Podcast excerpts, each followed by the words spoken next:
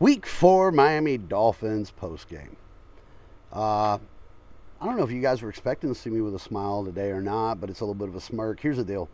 I said at the end of last week's game when it went up 70 to, to 20, um, we could very easily go 3 and 14. Now, do I realistically think that's the case? No. But what I will tell you in the world of the NFL, there's such a thing as a good loss. And today, it was a good loss. Um, no loss is fantastic. Nobody enjoys it.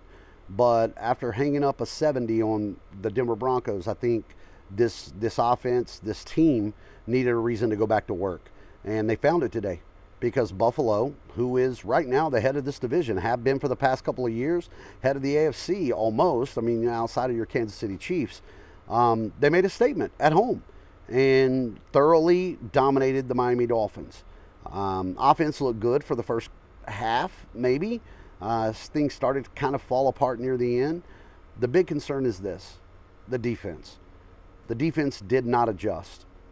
Did not adjust. Uh, I think we were halfway through the second quarter when there was a total of two incomplete passes between both teams. So that kind of tells you who was dominating this game and what it was going.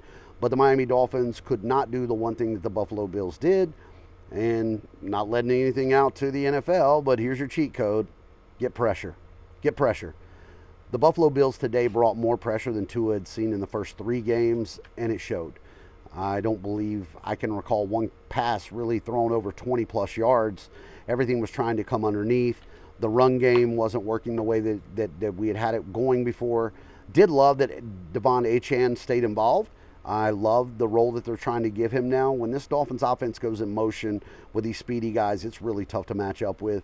But the defense just didn't adjust, didn't adjust at all. We got no pressure on Josh Allen. He had all the time in the world to do what he wanted to do.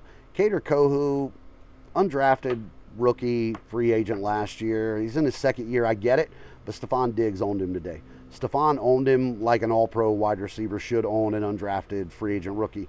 Um, Kader just couldn't keep up with him.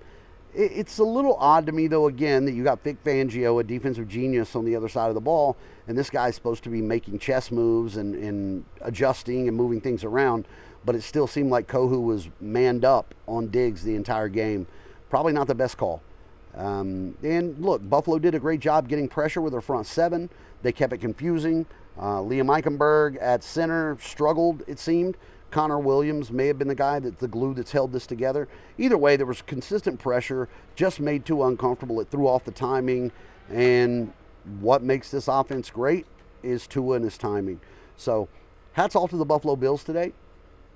Week four, I'll take this loss in Buffalo because, if nothing else, in the game of sport, you understand it's never about being too high or too low. Take it for what it is but you always got to find a reason to go back to work. And after this Miami Dolphins offense went out and put up 70 last week, I don't care who you are, you're human. Maybe you don't feel like you got to go back to work so much. After today's game, go back to work. There's a lot of season left in this. Nothing that I saw from Buffalo said that they can't be stopped. Nothing told me we were outmatched. What it did tell me is we got a ways to go, but that's okay because now we got a reason to go. We got a reason to work. So, with that being said, Giants are a great get right next week, and hopefully, you know, we keep moving along.